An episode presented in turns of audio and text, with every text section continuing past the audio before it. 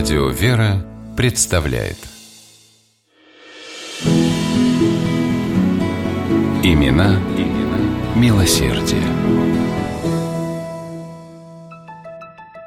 В приемной трофейной комиссии императорской военно-походной канцелярии было пусто.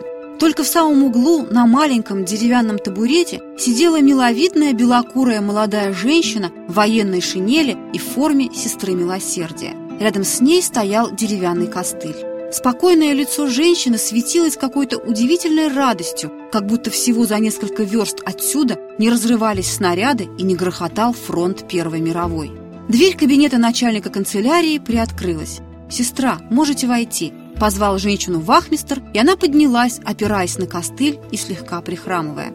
«Мне вкратце доложили вашу историю», – сказал женщине начальник канцелярии. «Ранение, плен, возвращение на родину. Что ж, все это достойно восхищения, но, простите, мы трофейная комиссия. Чего вы хотите от нас?» Сестра милосердия едва заметно улыбнулась. «Прошу вас, отвернитесь на минуту», – попросила она.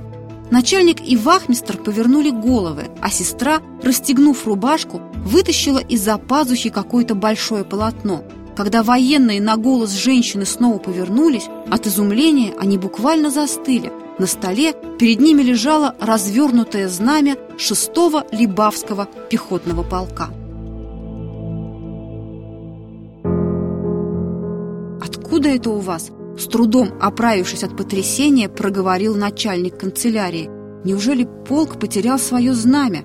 Ведь это же позор для него!» «Нет-нет!» — воскликнула сестра милосердия. «Знамя мне передал знаменосец. Вот как было дело!»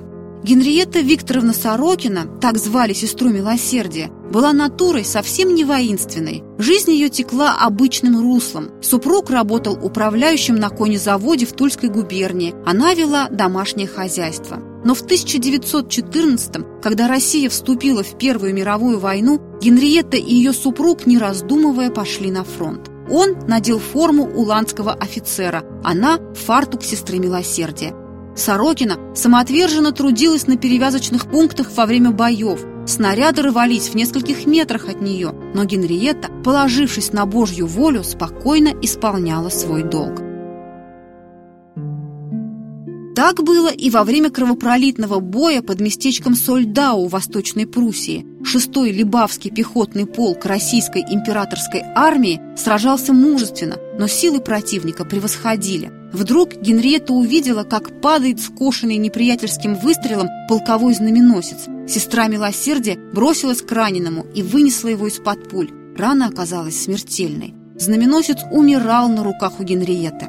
Вдруг его затуманенный взгляд прояснился. Собрав последние силы, знаменосец сдернул с прижатого к сердцу древка знамя полка и протянул его Сорокиной. «Сестра, сохрани!» – прошептал он и навсегда закрыл глаза. Генриетта быстро, чтобы никто не заметил, обернула знамя вокруг груди под рубахой, и в этот самый момент осколок вонзился ей в ногу. Женщина упала и потеряла сознание. Очнулась Генриетта в немецком госпитале. Она была взята в плен. Женщина в волнении нащупала под рубашкой плотную ткань знамени. Слава богу, на месте. Посмотрела на ногу, она была забинтована. Хотела встать, и в этот самый момент в дверь палаты вошел немецкий офицер. «Госпожа, если может ходить, прошу на пункт обмена пленными», с акцентом проговорил он по-русски, протягивая Генриете костыль. Сестра милосердия не представляла для противника интереса. Ее хотели как можно быстрее вернуть в Россию, обменяв по заключенному договору на своего солдата. Они не могли даже представить, какой важный трофей возвращается вместе с ней на родину. Так, руками хрупкой женщины была спасена честь знамени 6-го Либавского пехотного полка.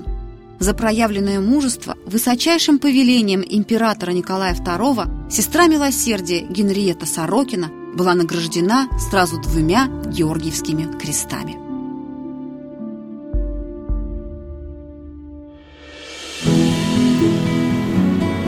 Имена, имена милосердия.